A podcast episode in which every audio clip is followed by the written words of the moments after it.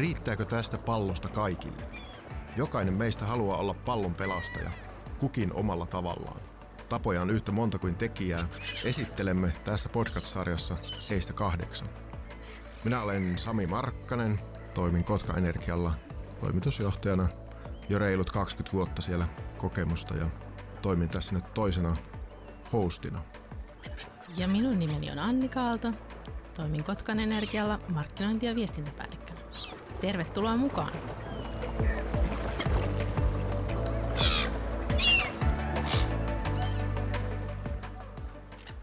Tällä kertaa meillä on täällä pallonpelastajissa vieraana Jyrki Lindström.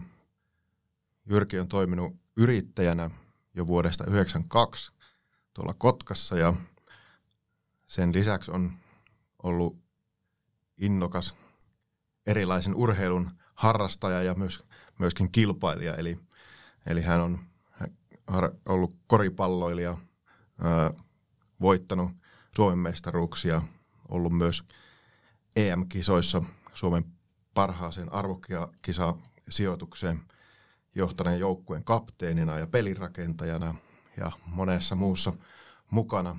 Jyrki on myös hyvin innokas purjehtija ja kilpapurjehtija ja, ja paljon mukana erityisesti Hovenen luokassa, luokassa tota, sekä ihan tuolla maailmalla kuin Suomessa. Ja tervetuloa Jyrki Lindström mukaan tähän meidän pallon pelastajiin. Kiitos paljon.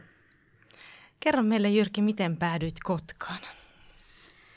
Äh, Kotkaan päädyin niin, että tota, äidin, äidin suku on Kotkan, Kotkan suunnalta, isän, isän toki tuolta Taivassalosta ja he ovat, he ovat Kotkan suunnalla, iso, isovanhemmat ovat Kotkan suunnalla sodan aikoihin tavanneet ja, ja tota, ää, isän työn perässä voisiko oikeastaan sanoa näin, että tota, Helsingin ja Kuusankosken kautta, kautta Kotkaan isä, isä päätyi, päätyi sitten opiskelujen jälkeen Kotkaan töihin ja sitä kautta Kotkasta tuli oma kotikaupunki.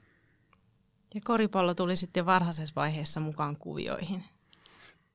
Toki joo, koripallo, mutta tota, itse sitä ennen tuli aika monta muuta urheilulajia, että koripallo ei suinkaan ollut, ollut ihan ensimmäinen, ensimmäinen laji, mitä, mitä tuli harrastettua. Että, et Kotka sinänsä noin muutenkin niin on, on tota, tosiaan todella rakas kotikaupunki ja, ja, ja meri ehkä on ollut se, se iso osa sitä kotkalaisuutta minulle ja saaristo ja vesillä, vesillä liikkuminen. Toki toki kaikki pallokentät ja pallohallit on myöskin hyvinkin tuttuja. Sä kerroit niistä muistakin lajeista, niin kerro meille tässä ennen kuin aloitettiin tämä nauhoitus, niin kerro vielä kuulijoillekin se, että, että mi, kuinka monta lajia sulla oli silloin, kun sä olit nuori? Sä oot pitkä. No ihan silloin pienenä tosiaan oli, oli melkein sama mitta niin kuin aiku, aikuisiellä, eli, eli vähän niin kuin aikuinen lasten, lasten sarjoissa. Että niitä lajeja taisi kaiken kaikkiaan jossain kohtaa olla 13, mutta ei, ei niitä nyt tietenkään harrastettu ja käyty harjoituksissa joka päivä, mutta kun oli kaupungin kilpailuja tai, tai piirin kilpailuja, niihin aina osallistuttiin ja, ja tietysti vähän niin kuin koon takia menestys oli ihan kohtalainen. Meillähän on tässä jokaisessa jaksossa tällaisia ristiriitoja – joista keskustellaan ja mietitään. Ja tällä kertaa puhutaan urheilusta. Eli on olemassa sellaisia ihmisiä, jonka mielestä urheilun seuraaminen, on se sitten sarjatasolla tai kilpailutasolla tai harrastustasolla, on sitten täysin turhaa ja lähes ajanhaaskausta. Ja toisten mielestä ehkä sitten se voi olla se täysin se elämä, että ollaan, panostetaan koko elämä jollekin seuralle ja tatuoidaan tuohon kylkeen se logo ja kannatetaan sitä, sitä tota, hautaan asti, niin ehkä tämä on se tämän päivän aihe tässä, mutta sen lisäksi voidaan keskustella myös vähän tästä yrittäjyydestä, koska se on myös hyvin ajankohtainen aihe. Öö, Miten Jyrki sanoisit, että miksi urheilu ja sen seuraaminen on tärkeää? No ehkä omalta kantiltani toi termi koko elämänsä, niin se ehkä on vähän, vähän liiottelua, että urheilu on mulle ollut koko ikäni tärkeä asia, mutta tota, ehkä ei se ole kuitenkaan ollut koskaan ihan koko elämä, niin kuin tuossa jo mainitsit, siihen mahtuu, mahtuu muutakin, mutta ää, urheileminen, liikkuminen tai sen seuraaminen, niin siitä tietysti on monta, monta näkökantaa. Voi lähteä niinkin kaukaa, että se on tietysti ihan kansanterveydellisesti on niin kuin tärkeää. Ja, ja se on elämäntapa, sitä ainakin me kotona pyritään lapsille – tämmöistä liikunnallista elämänmuotoa niin kuin kannustaa ja toki heistä jotkut myös kilpailee vähän, vähän, vähän urheilussa.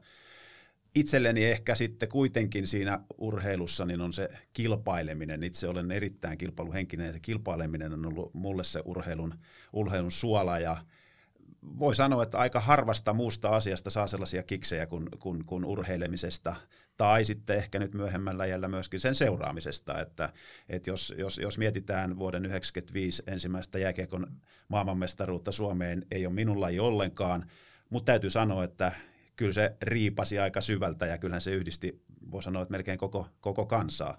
Ja sitten se, mikä itselleni tietysti on tärkeää, ehkä vähän klisee ja vähän lupailinkin tuossa kotona, että kliseitä en, en heittele täällä, mutta, mutta se, että urheilu on aina parasta paikan päällä, niin se on, se on mun mielestä sellainen, mikä, mitä kannattaa kyllä niin kuin ehkä vähän jauhaa yli tarpeidenkin. Että tota, se, että urheilu seurataan, fanitetaan ja tullaan katsomoihin, niin sehän tietysti mahdollistaa sitten tietyt urhe- urheilut, koska valitettavasti aika moni asia pyörii sen rahan ympärillä, että et, et sitä kautta niin, niin se seuraaminenkin on, on hyvin tärkeää. No sä kerrot jo vähän siitä, että mistä sun koripallon tarina on saanut alkunsa, mutta, mutta kerro vielä vähän lisää. Oliko sulla joku tuttava tai ystävä, joka houkutteli sut lajin pariin? Joo, siinä on ihan siinä on selkeä tarina. Me oltiin tota kolmannella luokalla tuolla Aittakorven koulussa ja meidän liikunnanopettaja oli Risto Piipari, joka myöhemmin on meritoitunut Suomen mestari valmentaja, mutta siinä vaiheessa Ristollakaan ei ollut mitään haju koripallosta ja meillä oli tämmöinen liikuntakerho, jossa sitten ensin pelattiin jalkapalloa niin kauan kuin kelit salli ja sitten mentiin sisähalliin ja sitten ruvettiin miettimään, että mikä se olisi se juttu, mitä me haluttaisiin se liikuntakerros tehdä. Ja vähän niin kuin yhteiset päätökset, että kokeillaan koripalloa. Että tässä on paljon pitkiä poikia ja Risto vähän niin kuin innostui, että tämähän voisikin olla hyvä laji. Ja kaksi kertaa kokeiltuamme sitä siellä kerhossa, niin löydettiin itsemme KTPn mikropoikien kakkosjoukkueena ja, ja tota, vanhemmilta luvan kysyttyä, niin yhtä poikaa lukunottamatta kaikki liittyi liitty KTP seurana ja siitä, siitä se kaikki sitten niinku, niinku lähti ja siihen ehkä liittyy vielä tämmöinen nyanssi, että me ei tosiaan oltu heti alusta pitäen se kakkosjoukkue. Me mentiin ensimmäinen kerran sinne niin sanotun ykkösjoukkueen harjoituksiin sinne ihan Kotkan saarelle asti Haukkavuoden koululle ja kävi heti ilmi, että nämä numerot on vähän väärinpäin, mutta loppuun asti pidettiin kiinni siitä, tultiin kakkosjoukkoon. Ja uran ensimmäinen ottelu oli se Laittakorven koulu pelikarhujen vastaavan ikäisiä poikia vastaan. Ja Risto tosiaan oli no, valmentajan aika noviisi siinä vaiheessa. Minä pitkänä, pisimpänä poikana hän pisti minut paikkapuolustuksessa seisomaan siihen ihan kär, kärkeen, missä nyt yleensä pitkät pelaajat ei ehkä puolusta. Ja pelikarhujen pojat avitti kovasti ja tuli ja kuljetti ja syötti aina minun käteen pallo ja minä vaivalloisesti toisen päähän ja nosteli, nosteli sitten koreja siinä ja ottelu päätti 34-65 meidän voittoa ja oli kunnia tehdä 44 pistettä pelikarhujen poikien hyvällä wow. avustuksella. Siitä se on lähtenyt. Ja mikä vuosi tämä oli? Vuosi on siis ollut silloin, kun me ollaan oltu 9, eli 73. Se on lähtenyt siinä aika vauhdikkaasti jo käyntiin. Miten se sitten eteni siitä? Sitten? No sanotaan, että meillä oli hyvä ikäluokka Kotkassa, me oltiin urheilullisia poikia ja, ja myöhemmin sitten kävi ilmi, että tämä 64 syntyneiden ikäluokka Suomessa ylipäätään oli, oli erittäin hyvä. Ja, ja tota, me varmaan ehkä todistettiin se yksi toinen klisee, että har, harjoittelu kannattaa, eli että harjoittelu tuottaa tulosta. Me harjoiteltiin silloin ihan pikkupojasta lähtien jo myöskin käytiin lenkillä ja meillä oli vähän kuntopiiri, että me oltiin niin kuin huomattavasti fyysisemmässä kunnossa kuin vastustajajoukkueet ja se mitalisade, mitä meillä sitten juniorivuosina tuli, niin huono esitus oli siis hopeamitalli kaikkina juniorivuosina, niin kyllä se tietysti kertoo siitä, että oltiin, oltiin jollain tavalla hyviä juniori, varsinkin joukkueena. Niin sä oot pelannut Panttereissakin. No joo, sitten opiskeluaikana aikana tota, se olisi ollut vähän hankalaa sitten ehkä Kotkasta käsin, mm. niin tota, opiskelin tuolla Otaniemessä ja, ja pelasin sitten neljä vuotta Panttereissa tämmöisenä maalaispoikana suuressa kaupungissa. Niinpä. No miten tuo, siinä mentiin sitten ihan tota maajoukkojen tasolle ja, ja, ja aina sinne EM-kisoihin ja muihin kisoihin asti? No maajoukkuetasolla siis nuorten sarjoissa, joo. että aikuisten maattelu en ole pelannut, tai B-maajoukkuet joo toki, mutta tota, en, en, en niin kuin aikuisten maattelu. Mutta joo, meillä oli niin kuin sanoin äsken, niin ikäluokka oli Suomessa hyvä. Ja tosiaan saavutettiin, saavutettiin silloin historiallinen neljäs ja nuorten EM, EM-kisoissa. Ja vaikkei koripallosta tietäisi mitään, niin jos luetellaan tällaiset maat, alkulohkos pelasi kuusi maata, Neuvostoliitto, Jugoslavia, Espanja, Ranska, Israel ja Suomi, ja siitä pääsee kaksi joukkuetta jatkoon, niin ihan hirveän moni ei varmaan olisi lyönyt vetoa sen puolesta, että se on Suomi, se toinen, joka menee Neuvostoliiton kanssa jatkoon, mutta niin siis sitten vaan kuitenkin kävi. Ja, mm. ja ilolla seurasin tässä, olikohan se nyt viikko pari sitten, niin tätä saavutusta on nyt sivuttu. Olisiko se ollut 16-vuotiaat tytöt taisi olla myös nyt neljänsiä, jos sen ihan nyt on väärin, väärin asiaa tulkinnut, niin tota, menihän siinä 42 vuotta kuitenkin odotellessa. No tota, Mutta toki nämä on juniori pelejä ja juniorisaavutuksia, että toki, toki voidaan arvottaa eri tavalla erilaisia saavutuksia. On, on, on, on miesten maajoukkoja pelannut olympialaisissa ja, ja niin edespäin, että, että nämä on tietysti tämmöisiä vähän arvotuskysymyksiä. Mm.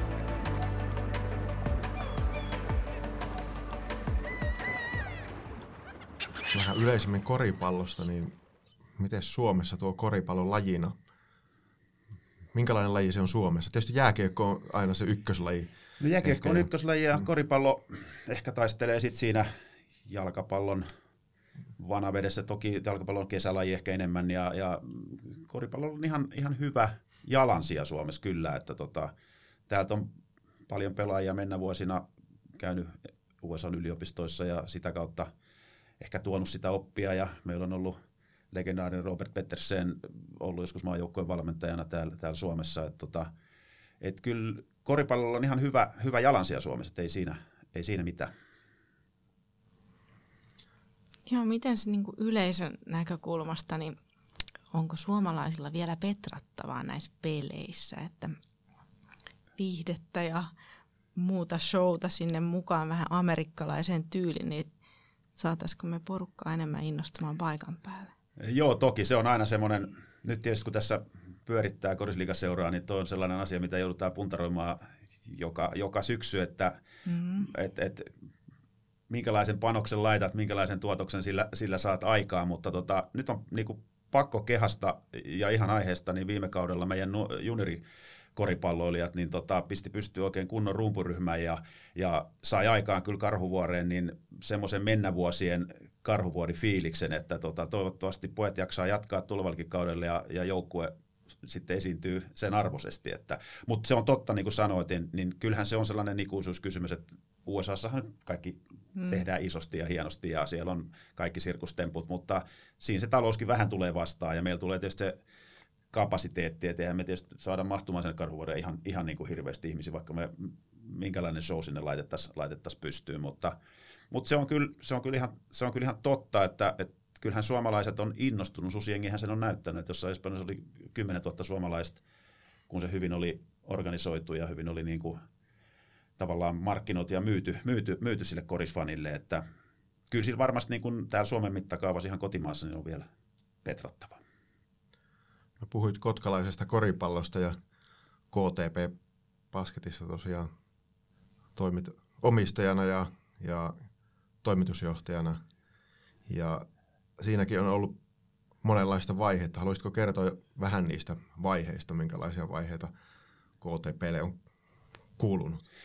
No joo, itse hyppäsin kelkkaan oikeastaan Aisaparin Janne perhemiehen kanssa vuonna 2008. Me kysyttiin siinä muutama vuosi aikaisemmin, mutta silloin ei, ei, ihan, oltu, ei ihan oltu vielä valmiita. Ja, ja, ja tota, siitä eteenpäin on, on tietysti ollut, voiko sanoa vaihe, vaiherikkaitakin vaiheet on, on tullut välillä mitalleja ja yhtään mestaruutta ei toki olla voitettu, mitä tietysti kotkalaiset himoitsis hyvinkin syvästi, mutta ja välillä on ollut sitten, olta, ollaan oltu siellä playoffien jopa ulkopuolella, mutta ehkä ne suurimmat murheet on, on sitten taas muodostunut sinne talouspuolelle, että et tota, jossain, jossain kohtaa niin, niin, niin talous oli, oli heikossa kantimissa ja, ja jotenkin sellainen oma asenne siihen, että kun johonkin on ryhtynyt, niin leikki ei jätetä kesken ja, ja tota, tosiaan ihan liian suurilla omilla panoksilla jossain kohtaa olen ollut, olen ollut yrityksen kautta mukana ja onneksi ollaan saatu ne tässä sitten vuosien, vuosien saatossa käännettyä to, toiseen suuntaan ja, ja talous on ollut ihan nyt kohtalainen viime, viime vuosina. Toki se ongelma on se, että mennään niin kuin kädestä suuhun, että et, et, aina keväällä puuttuu viimeiset palkanmaksukierrokset, kun on käynyt, niin vähän, vähän aina puuttuu, että jostain pitää vähän keksiä ja kesällä ei tule rahaa mistään, kun kun, kun vielä kuitenkin tulee veroja ja alveja ja ynnä, ynnä, ynnä muuta. Että kyllä se vähän semmoinen sen niin kuin joukkueen ja sen, sen muun kehittämisen kannalta, niin se, se talous on vähän niin kuin esteenä koko ajan. Ja joku tietysti on sanonut, että no vaihtakaa miehiä, mutta tota, se täytyy sanoa, että ihan, ihan jonoksasti ei ole kyllä hakijoita tuohon mm. puheenjohtajan pestiin, pestiin ollut, että tota, eikä, eikä edes niin kuin muihinkaan. Että kyllä, se, kyllä se vähän semmoinen, semmoinen ikuisuuspesti tuntuu olevan, mutta toki joka vuosi tulee ikää lisää ja jossain kohtaa sitä täytyy siirtyä syrjään. Että kyllä tässä semmoinen haku on niin kuin koko ajan päällä, että nuoremmasta sukupolvesta pitäisi joku jatkaa ja jossain kohtaa löytää. Tuntuu, että se raha on niin kuin se ratkaiseva tekijä. Onko se näin? No, ei se ole kaikkea ratkaisettavakin. Onneksi tämä on kuitenkin urheilu ja pallo on pyöreä ja, ja aina on mahdollisuus niinkaan, kunnes se loppuvihellys soi, mutta kyllähän se sillä aika hassu tilasto oli viime kaudella, että meillä on niin kuin aina ennen kausiennakon yhteydessä annetaan tämmöinen raaka budjettiversio, jokainen kertoo suunnilleen, että mikä on pelaaja, pelaajabudjetti ja mikä on koko vuoden niin kuin talous, talousbudjetti, niin tota, oliko niin, että saatan pikkasen nyt muistaa väärin, mutta melkein koko liigan 12 joukkuetta, niin siellä kaksi joukkuetta vaihto paikkaa siitä listasta, mikä meillä syksyllä oli annettu, että kello on isoin budjetti, se voittaa, ja kello on pieni, se on 12. Niin, niin siellä mm. ainoastaan niin kuin Seagulls ja Kauhajoki vaihto paikkaa keulassa, että Kauhajoki ei voittanutkaan, vaan Seagulls voitti, vaikka he on niin kuin taloudellisesti toisinpäin, ja sitten oli jotkut toiset oli jossain kohtaa, mutta kaikki muut meni ihan prikulleen siinä järjestyksessä. Niin tästä taisi sen kuvan, että se ratkaisee kaiken, mutta se ei kyllä missään tapauksessa ole ihan niin, mutta se näyttelee iso osaa sen toiminnan pyörittämisen kannalta, että et siinä, siinä mielessä, ja meillä ainakin on ollut koko ajan semmoinen niin ihan kultainen sääntö, että palkat, eli se tuote, joka eli se joukkue, valmentajat ja, ja, ja pelaajat, niin heidät hoidetaan ensin, ja sitten me koitetaan taistella ja räpiä se kaikki muu kasaan sit sen jälkeen. Et jos me jätetään niin palkat kerrankin maksamatta, niin, niin jokainen tietää, mitä se tarkoittaa motivaatiolle mm. ja sille, sille harjoitteluinnolle. Et me olen kaksi kertaa tässä nyt vuodesta 2008 joutunut käymään siellä keskiympyrässä harjoituksissa kertomaan, että tänään on, tänään on perjantai, tänään on palkkapäivä, valitettavasti palkat maksetaan vasta ensi viikon alussa. Tämä on niinku se taso, missä ollaan menty, eli siihen, siitä ei vielä kukaan hirveästi niinku hernettä enää ottanut tällä, tällaisesta ilmoituksesta. Miten tota koripallo Suomessa, niin miten ammattimaista se on niiden pelaajien osalta?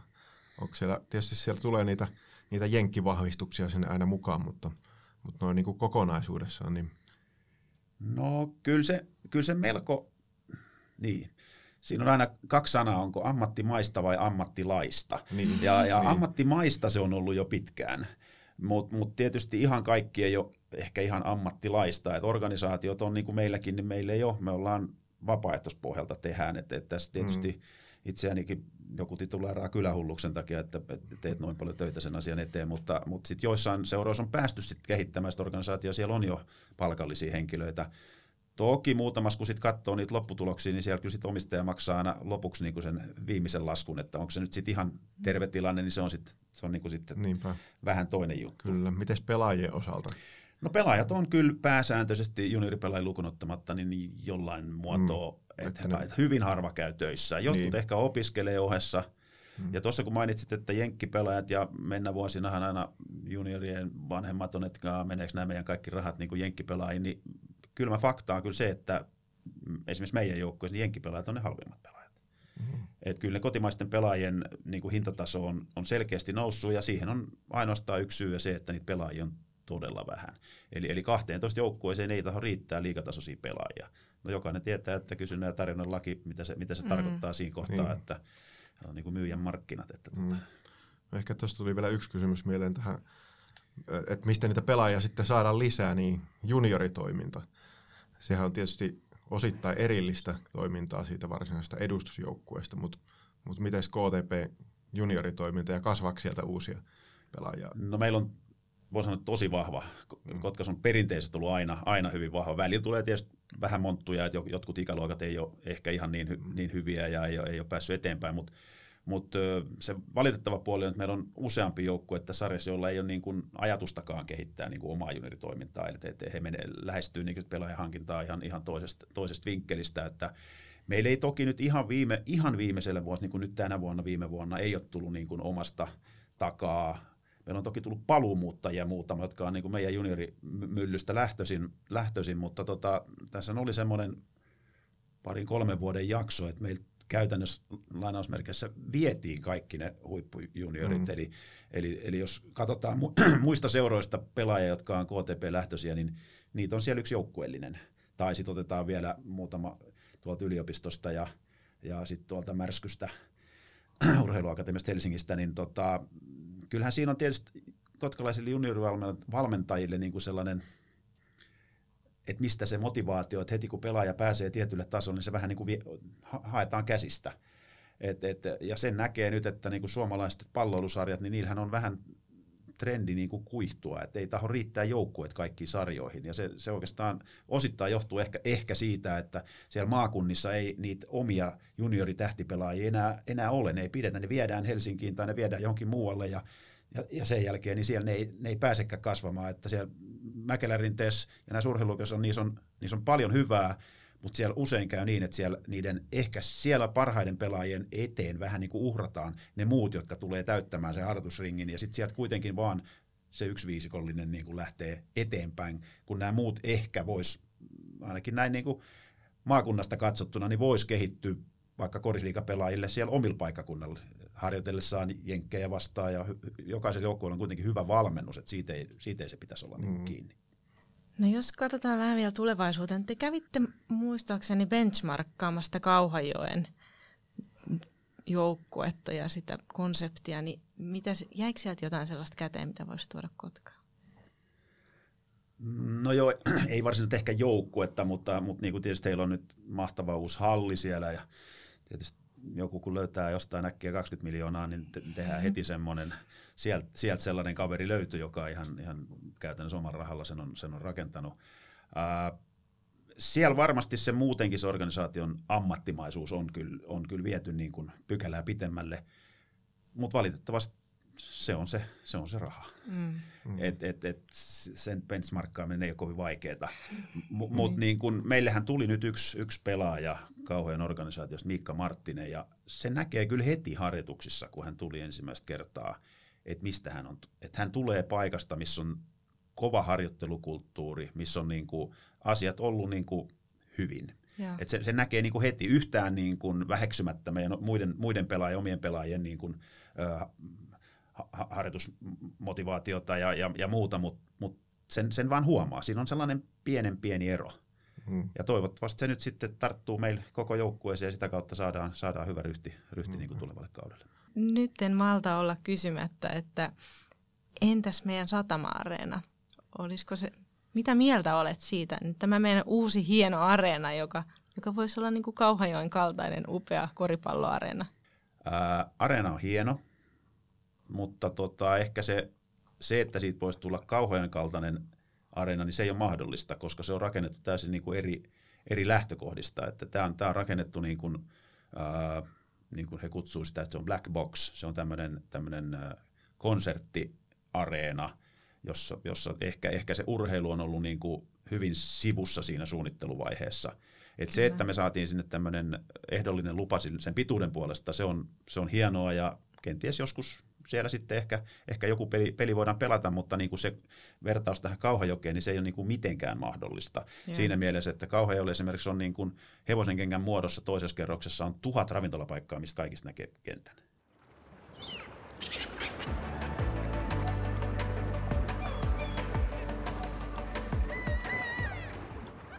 Miten tämä tuleva kausi alkaa 80. ja mitä siellä on tällä hetkellä? Minkälainen joukkue KTPllä ja mitä on työalla? No, meillä on, voisin, tai toivotaan, sanotaan, että toivoisin niin, että meillä on energinen joukkue tänä vuonna. Että, että meillä on niin kuin selvästi harjoituksissa lähetty vähän toisesta näkövinkkelistä, että on, on tarkoitus varmaan pelata niin kuin koko kentällä vähän aggressiivisempaa puolustusta ja, ja tota, esimerkiksi meidän ulkomaalaisvahvistukset on suurimmaksi osaksi nuoria, nuoria pelaajia, jotka tota, jaksaa juosta, pitäisi jaksaa juosta ja, ja olla liikkuvia. Et, et siinä, mielessä, siinä mielessä odotukset on tietysti korkealla, mutta ennen kuin niitä harjoituspelejä on yhtään pelattu, oikeastaan ne harjoituspelitkään vielä välttämättä kerro mitään. Sitten vasta kun se alkaa, niin sitten ruvetaan niitä voimasuhteita niin kuin mittaamaan. Toi 80. sunnuntai on meidän ensimmäinen kotipeli. Me pelataan sitä ennen jo yksi vieraspeli. Me aloitetaan Salossa 39. Että, että lähdetään niin kuin vieraissa liikkeelle niin sanotusti. Aivan. Onko asetettu tavoitteita tälle kaudelle? No varsinaista tavoitetta ei ole vielä, joukko yleensä tekee sen niin kuin keskuudestaan, että mm. pelaajat ja val- valmennus. Toki meillä on niin kuin taustoilla on ehkä omat ajatuksemme. Ää, Kotkassa tietysti fanien ja yleisön odotustasohan on aina korkea, että, että jos, et, jos et ole mitalipeleissä neljän joukossa, niin on puolittainen tappio tämmöinen pettymys, mutta se, se kuuden joukkoon pääseminen on varmaan semmoinen aika selkeä, eli siihen ylempään jatkosarjan pääseminen ja sillä, sitä kautta playoff-paikan varmistaminen on varmaan semmoinen ensimmäinen askel, mihin, mihin joukkueen niin pitäisi, pitäisi tähdätä. Että. Niin, Jyrki Lindström, semmoinen tässä kiinnostaa, että olet todella sydämellä mukana tuossa KTPn toiminnassa ja tietysti niin kuin puhuitkin, niin myöskin oman, omalla rahallakin ja, ja kaikella mukana, niin miten paljon puutut siihen joukkueen toimintaan. Siellä on valmentajat, siellä on pelaajat. Minkälainen rooli siinä, siinä tavallaan on, on tällaisella omistajalla ja, ja puheenjohtajalla? No itse siihen joukkueen päivittäiseen toimintaan, niin mikä liittyy koripalloon, niin en puutu mitenkään. Mm. Et meillä on ihan selkeä, selkeä niin työjako, että meillä on valmentajat, jotka, jotka vastaa siitä urheilullisesta puolesta ja, ja me huserataan kyllä sitten kaikkea, kaikkea muuta joukkueen eteen, et, et, tota, mutta varsinaista niin kuin, roolia siinä jouk- joukkueessa ei, ei, ei meillä niin kuin, ole. Et me ollaan vaan apumiesanteroita, jotka tekee kaikkea, kaikkea mahdollista sitten, mahdollistetaan vieraspelit ja ynnä muuta, ynnä muuta. Et, tota, mutta tietysti sitten seuran eteen tehdään kaiken näköistä asiaa, mutta ei, ei suoranaisesti sen, niin kuin sen joukkueen päivittäisen tekemisen kanssa ei olla juuri tekemisissä. Ja luultavasti tuo on yksi semmoinen menestyksen avainkin siinä, että siellä ei ole liikaa porukkaa niin sanotusti huseeraamassa, että se työrauha on siellä ja sitten raivataan tilaa ja mahdollistetaan se homma. Joo, voisin sanoa, että meillä on tässä vuosien varrella ollut, ollut tota, pelaajia muilta paikkakunnilta, valmentajia muilta paikkakunnilta, niin uskallan laittaa pääni pantiksi, että kukaan heistä ei jälkikäteen kerro, että hänelle ei olisi ollut työrauhaa ja Kotkas ei olisi ollut hyvä valmentaa tai pelata. Et me ollaan niin kuin lähdetty siitä, että se on se, se, on se ehdoton asia, mistä ei niin kuin tingitä yhtään. Et toki on ollut joskus käyttäytymisongelmia tai jotain, jotain muuta, mihin on sitten joskus täytynyt mennä pukukoppiin puuttumaan valmentajien kanssa, mutta, mutta ne on sitten taas tämmöisiä niin kuin yksittäistapaukset, jotka kohdistuu ehkä johonkin tiettyyn henkilöön, mutta niin kuin itse, itse urheilu, niin, niin sen, sen saralta niin varmasti ei kellään ole kyllä mitään poikittaista sanottavaa. Aletaan siirtyä pikkuhiljaa loppuhuipennuksen pariin. Nyt kysynkin, että onko sinulla jokin hauska tarina meille kertoa, mikä on sattunut uran varrelta? No tota, se täytyy sanoa, että minä en ole oikein mikään vitsiä ja hauskoja juttuja kertoja, mutta tota, semmoinen tuossa tuli mieleen kyllä, että tota, ja sekin liittyy osittain vähän kotkalaisuuteen, eli, eli tota, silloin Panttereiden aikana Helsingissä pelatessa, niin, niin tota, ää, mun mun tota, mielessä on aina ollut vähän semmoinen ihmetys siitä, että jotkut lähtee Kotkasta, menee Helsingin on kaksi viikkoa opiskelemassa, niin ne puhuu mäjäsä ja ne, hyvä kun muistaa, mikä se Kotka onkaan. Mulle ei ole käynyt niin, vaan vähän päinvastoin ja ja tota, me oltiin sitten siinä harjoituksissa ehkä jossain puolessa kautta ja meillä oli Reijo Viskari, meidän päävalmentaja ja yhtäkkiä kesken harjoituksen, niin hän kun opasti siinä, niin hän rupesi puhumaan, että siellä, siellä tus tänne ja mie menen tänne ja ja kaikki kävi nauramaan, että mitä ihmettä toi puhuu, että, että meillä on yksi mies ja mies täällä jo, että tota, ei kai sinä nyt rupeat tollasta puhua, että tämä on stadilainen joukkue. Ja, no siinä sitten vähän aikaa naureskeltiin ja ihmeteltiin, niin Reijo sitten ajatteli, että no katsotaan nyt kuinka stadilainen tämä sitten on, ja hän kysyi, että kuinka moni tästä nyt sitten on niin kuin Helsingissä syntynyt. Niin. Mm. Yhtään kättä ei noussut pystyyn paitsi minun. Aivan. Olen Helsingissä syntynyt ja, ja siinä, siinä vaiheessa sitten tämä stadilaisuudella brassailu tai miten se nyt sanonta menee, niin se loppui kyllä aika, aika lyhyen, mutta tota, se täytyy toisaalta sanoa, että ää, maalaispoikana Helsinkiin tullessa niin tota, erittäin hienosti kyllä joukkue otti ja, ja koko organisaatio otti niin kuin vastaan, että sinne oli helppo tulla, että, että meillä ehkä on ollut joskus vähän semmoinen asenne tuolla, että että helsinkiläiset on vähän ylimielisiä ja on vähän sitä ja tätä, niin se ei kyllä todellakaan pitänyt paikassa. Oli todella helppo tulla niin panttereihin kuin vieressä harjoitteli aina Torpan pojat, niin hyviä ystäviä ja helppo oli tulla kaikkien kanssa niin kuin toimeen heti ensimmäisestä päivästä lähtien. No, sulla on toinenkin sellainen iso intohimo tässä tämän koripallon, tai tietysti varmaan monta muutakin, mutta yksi sellainen on, on purjehdus, ja se on ehkä noussut tässä myöhemmin varmaan vielä semmoiseksi hyvin sydäntä lähellä olevaksi harrastukseksi, ja miksei jopa, jopa tota kilpailulajiksi, eli sulla on H-veneiden luokassa 15 SM-kultaa tai luokkamestaruutta, ja olet ollut myös Pohjoismaiden mestaruuskilpailussa, ja toimit h liitossa aktiivisesti puheenjohtajana ja niin edelleen. Niin miten tämä purjehdusharrastus tuli sitten peliin ja miten olet siihen näin syvälle hurahtanut? No itse asiassa purjehdus on oikeastaan se ensimmäinen urheilulaji, mikä, mikä mulle nuoruudessa on niin kuin tarttunut matkaan. Eli, eli tota, seitsemänvuotiaana isäni ja hänen, hänen muutamat ystävät rakensivat meille optimistijollat ja, ja siitä, siitä se sitten, siitä se sitten niin kuin lähti. Ja se täytyy sanoa, että se oli kyllä jotain, mikä vei niin kuin mukanaan ihan, ihan saman tien. Et, et tota, vaikka on kaiken näköistä muuta urheilua tullut tässä harrastettua ja tehty, tehty elämän varrella, niin se on kyllä kieltämättä semmoinen, miten se nyt sanoisi, punainen lanka tai semmoinen elämä, e, e, jotenkin semmoista elämänvoimaa niin kuin pursuava harrastus. Että tota, et se vapauden tunne, mikä purjehtiessa niin muodostuu, kun se olet siellä veneessä joko optimisti jolla yksin tai sitten isommissa veneissä joko perheen kanssa tai, tai sitten kilpaillessa kahden, kahden miehistön jäsenen kanssa h niin, tota, niin se on, sit on vaikea kuvailla. Ja, ja siihen liittyy yhtä lailla sitten sen vapauden lisäksi tietysti se semmoinen niin kuin meren ja luonnonvoiman kunnioittaminen ja, ja samanaikaisesti tietysti sen niin kuin, ää, valjastaminen – eteenpäin vieväksi voimaksi. Että se on, sitä, on, sitä on vaikea kuvailla, mutta me uskon, että aika moni voi sen jotenkin niin kuin ehkä hahmottaa, että, että se on, se, se on semmoinen se on semmoinen olotila, mitä on niin kuin vaikea, vaikea, vaikea aina, aika, aina käsittää.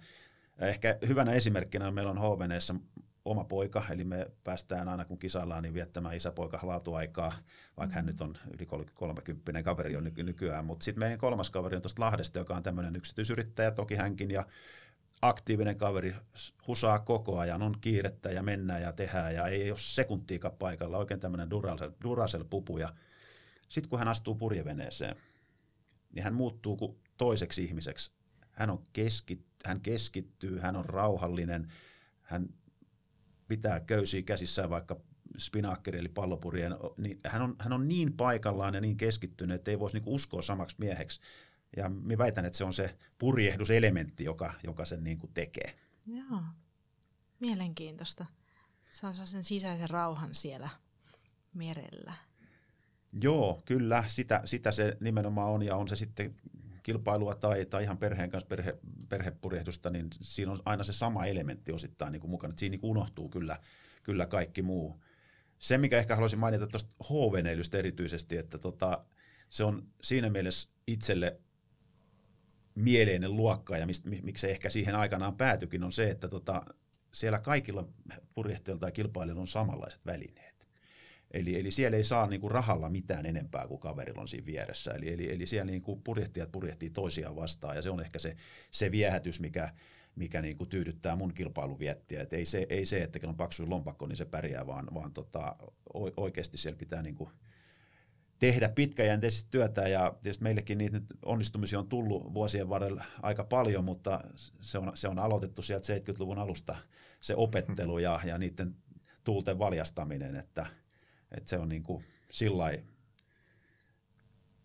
sillai tärkeä asia itselle kyllä kaikin puolin.